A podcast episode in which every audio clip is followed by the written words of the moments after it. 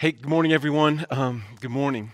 For folks I don't know, my name is Joe Hess, and I am the Care and Connections pastor here at South Suburban. Um, just thanks for being with us this morning. Thanks for letting me share the message with you this morning. Um, the great theologian Jerry Seinfeld once said about how most folks feel about speaking in public. Most folks would rather be the subject of a funeral rather than the speaker of the funeral.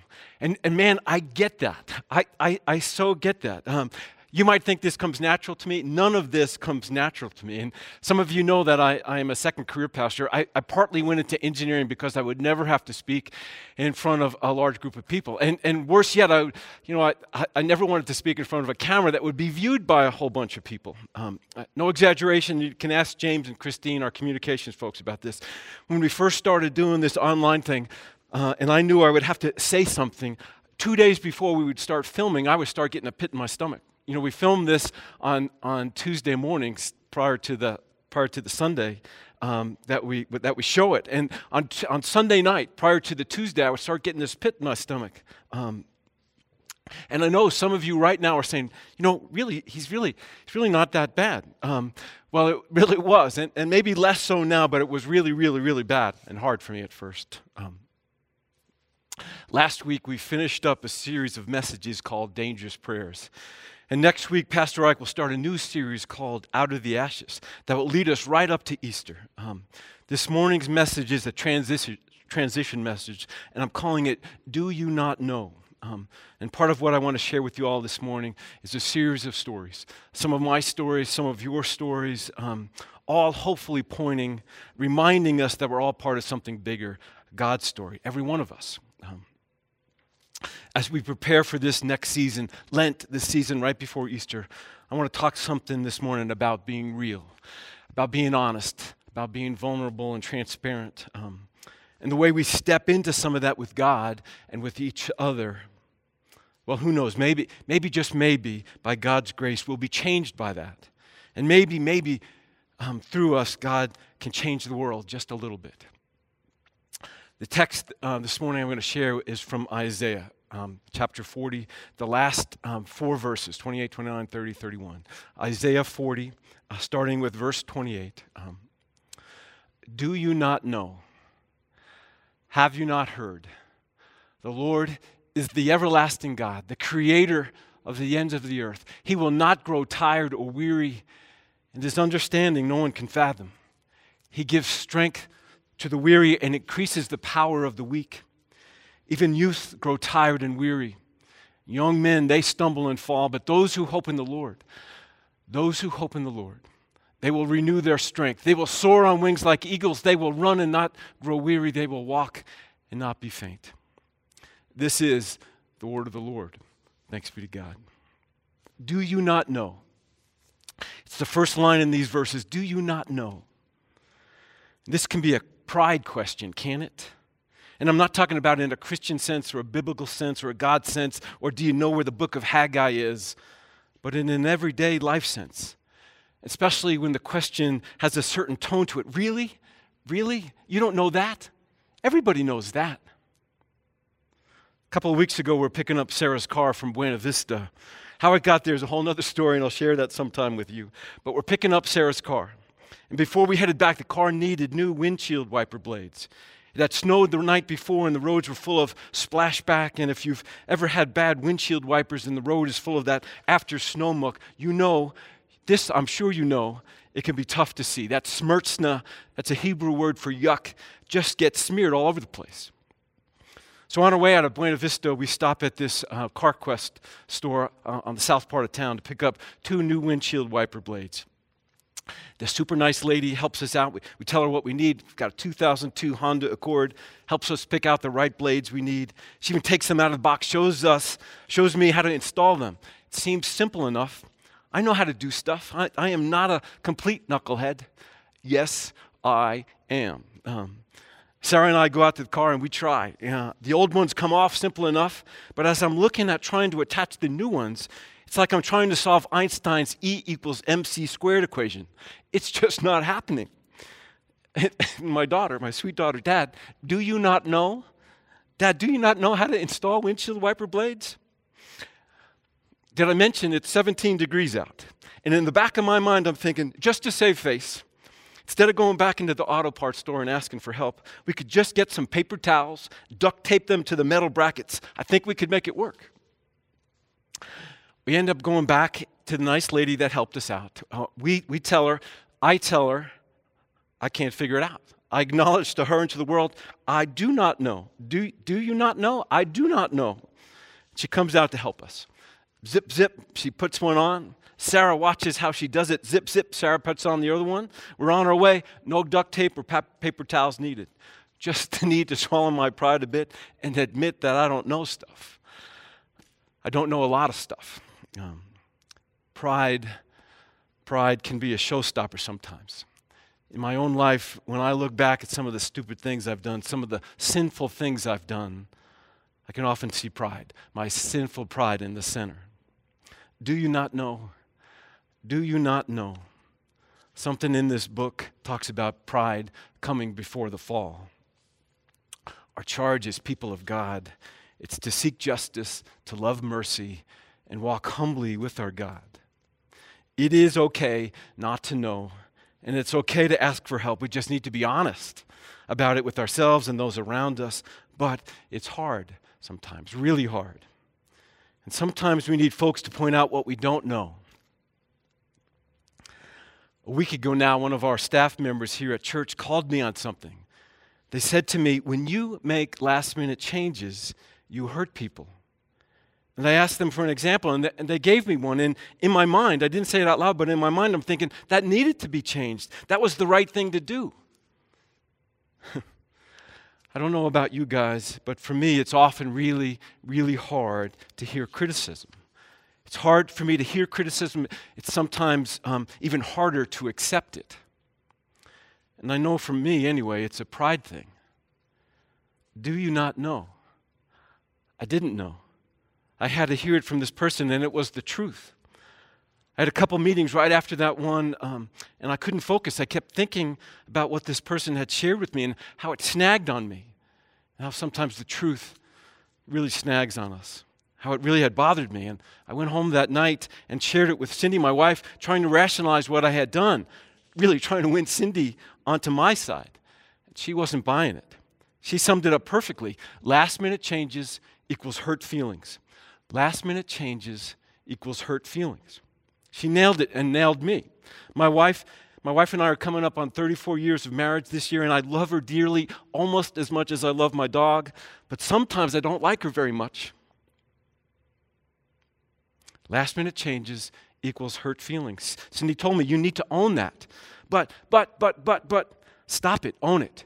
You do it here at the house too. You do it with our, our family, with me. Do you not know have you not heard? The Lord is the everlasting God.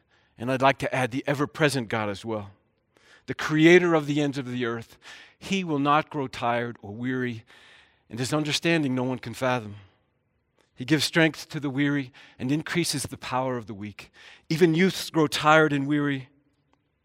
And young men, they stumble and fall, but those who hope in the Lord, they, they will renew their strength. They will soar on wings like eagles. Those who hope in the Lord, those who trust in the Lord, those who remember why Jesus came in the first place. John 3:16 for God so loved the world. From, from Luke's gospel, the son of man, Jesus came to seek and to serve the lost.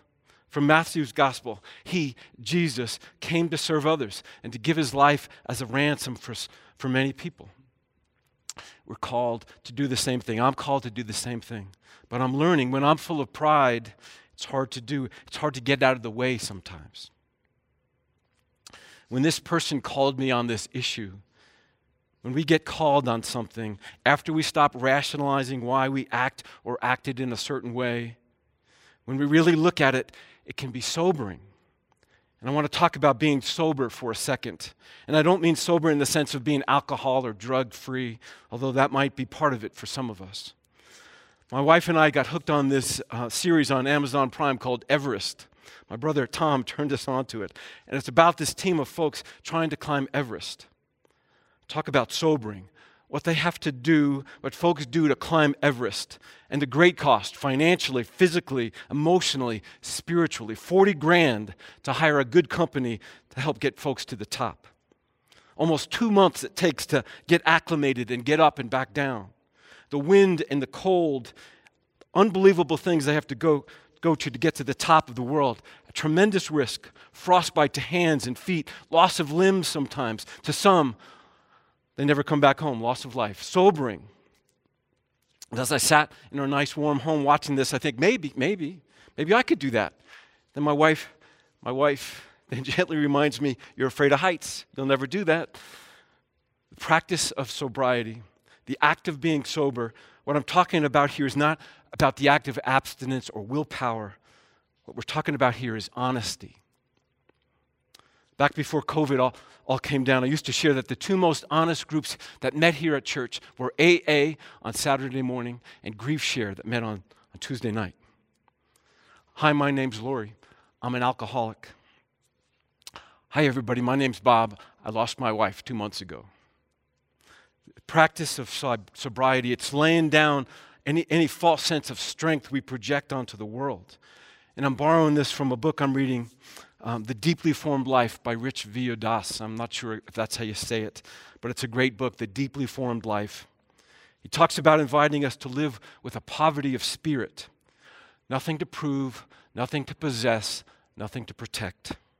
Poverty of spirit. This is not a pejorative term, I think it's a holy term. Poverty of spirit. Nothing to prove, nothing to protect, nothing to possess. And I think it's a challenge to me, maybe to, to many of to many of us to be sober, to be humble, to be honest. Sermon on the Mount, maybe Jesus' most famous sermon, first line Blessed are the poor in spirit, for theirs is the kingdom of heaven. Poverty of spirit, nothing to prove, nothing to possess, nothing to protect. From 2 Corinthians 12 9, this is God speaking to St. Paul. My grace, St. Paul, my grace is sufficient. My strength is made perfect in weakness. My strength is made perfect when you say, Uncle, when you are humble, when you acknowledge that you don't know. Man, that's tough. I don't want to be weak or appear weak. I want to show you my strengths. And God says to us, you show, you show people your strengths, folks get you. You show them your weaknesses, they get me, they get God. Do you not know? Have you not heard? The Lord is the everlasting God the creator of the ends of the earth. He will not grow tired or weary, and his understanding no one can fathom. He gets it, he gets us. Anybody here tired or weary? Me too. I share this story about Sarah, our daughter. With her permission, I share this. A year ago, September, we dropped her we dropped Sarah off at school in San Diego, PLNU, Point Loma Nazarene University. The school of her dreams, one she worked her tail off to get into and get scholarship to go to. Two weeks in, she calls Cindy and I at home, and the wheels have come off. She's struggling big time, and not just a little, not just freshman year away from home, homesick stuff, but an anxiety and a depression that she had been masked, that she had masked for, for years at home. She calls us, and she's broken. And we wrestle with what should we do. We try and coach her and talk to her and get her some help, but a week later, there's no change. And in fact, it's getting worse. And we decide the best thing to do is to bring her home and help her get healthy. Tail between her legs, Sarah comes home. And this girl, this, this young lady who was captain of her swim team in high school, played golf on the varsity high school team, great student, great athlete, who everyone thought had the world by the tail or a tiger by the tail or something by the tail. She's in her bedroom upstairs in our home in a tailspin, broken. And my wife and I, I can't fix her. We don't know how to fix her. Do you not know? I don't know. We don't know. When your kids are hurting and broken, we are hurting and broken too. We hurt with them. A month or so goes by, and Sarah, Sarah's getting help, but it's still a struggle. And there's no easy f- fix to folks who struggle with anxiety and depression. For many, for many, it will be a lifelong battle. But Sarah is an artist, and she starts to draw what she's feeling. And one evening, she comes downstairs for dinner, and she's got her hoodie over her head like she's hiding from the police or the FBI. She tells us she's just posted on Instagram pictures of her drawings. to share with her friends or folks who follow her on Instagram what she's going through, to help her friends understand. She's real with them. She's vulnerable with them, honest and transparent, sharing with them the details of her struggle. She comes down um, with that hoodie drawn tightly over her head for dinner. She tells us what she's just done, that she's just posted these drawings to some 200 friends who follow her on Instagram. If you've ever dared to be vulnerable and honest and really real um, with someone or a group of people, and you throw it out there hoping and praying it will be accepted in the light it was intended, you know how scary, you know how scary it can be. And as we're sitting there start, uh, starting dinner, Sarah's phone explodes. And I'm not a big fan of anybody having their phone at the dinner table, but this time it was super okay. Ping, ping, ping, ping, ping, ping.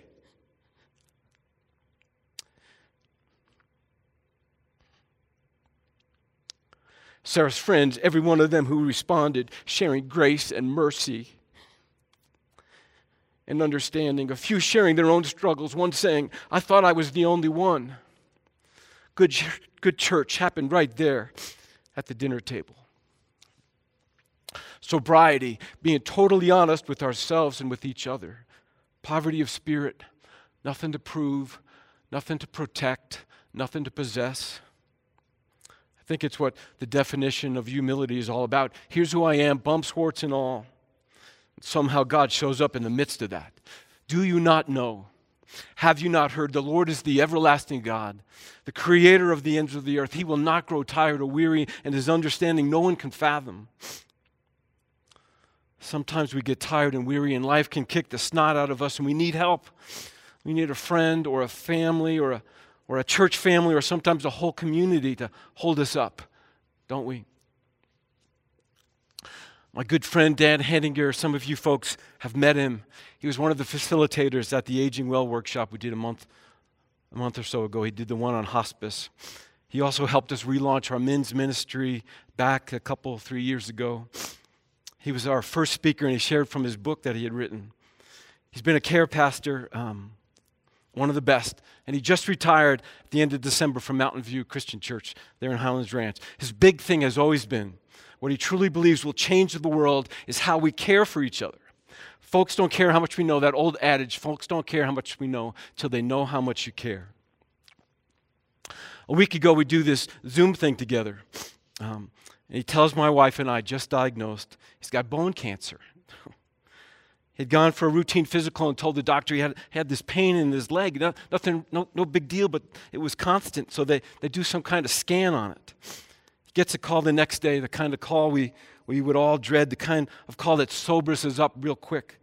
You need to call, you need to call oncology. We found something.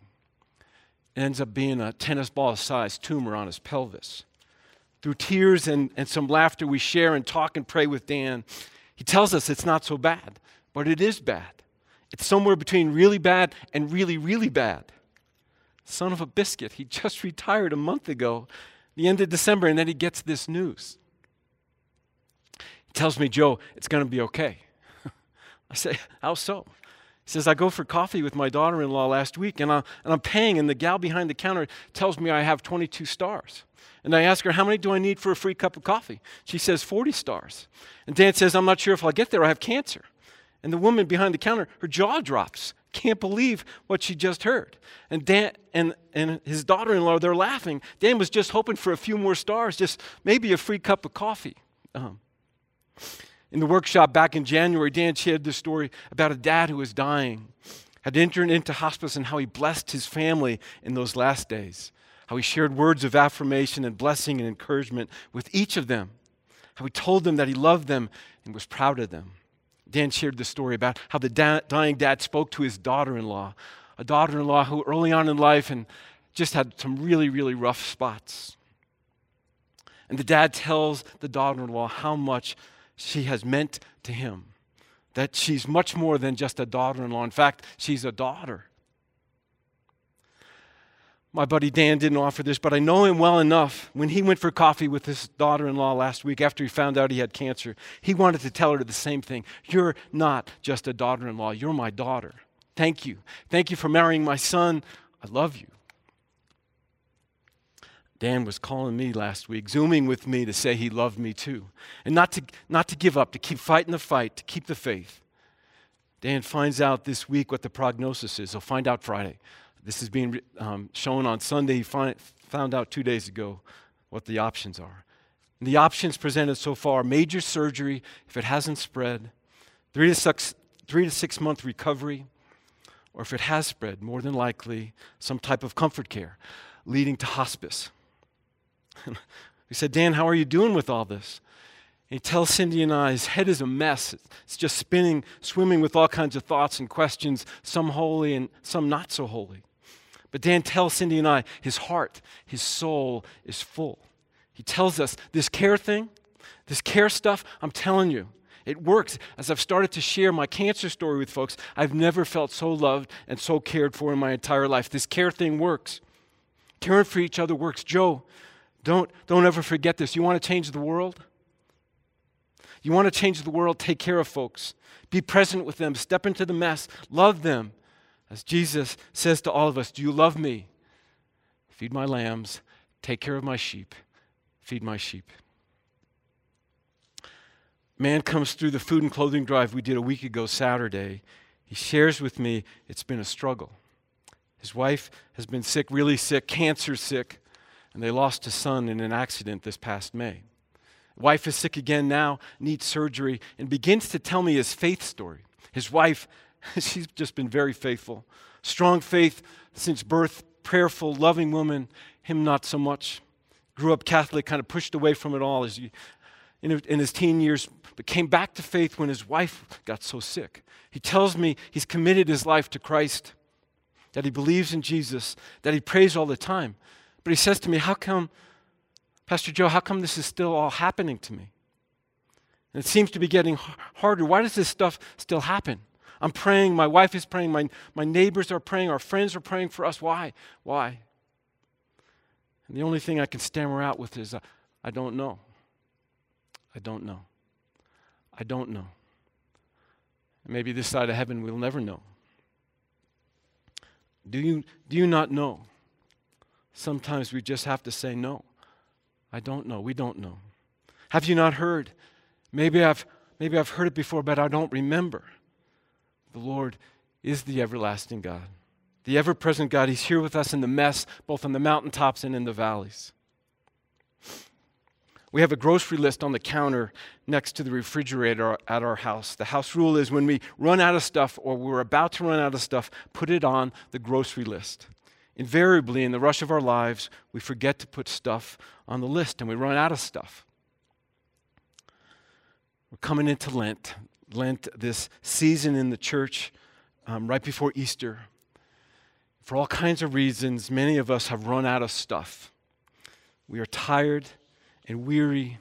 We have questions. Some things don't seem to make sense. Maybe we've run out of Cheerios and milk, but we've, we're also running low on other things.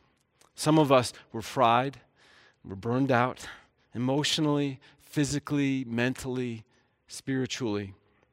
You guys look on your you guys look on your own grocery list. You know what you know what you're low on. Today, this morning, from 10 to 1, and I know it's going to be cold on Sunday, so um, bundle up. But we're going to do a drive-through communion here at here at church. And if you need some bread of life, if you need some zip in your doodah, come let God love on you. And let us love on you too and pray for you if you want. To remind you how much God loves you, bumps, warts, and all, especially, especially so when you come to Him humbly, acknowledging your brokenness. Nothing to prove, nothing to possess, nothing to protect.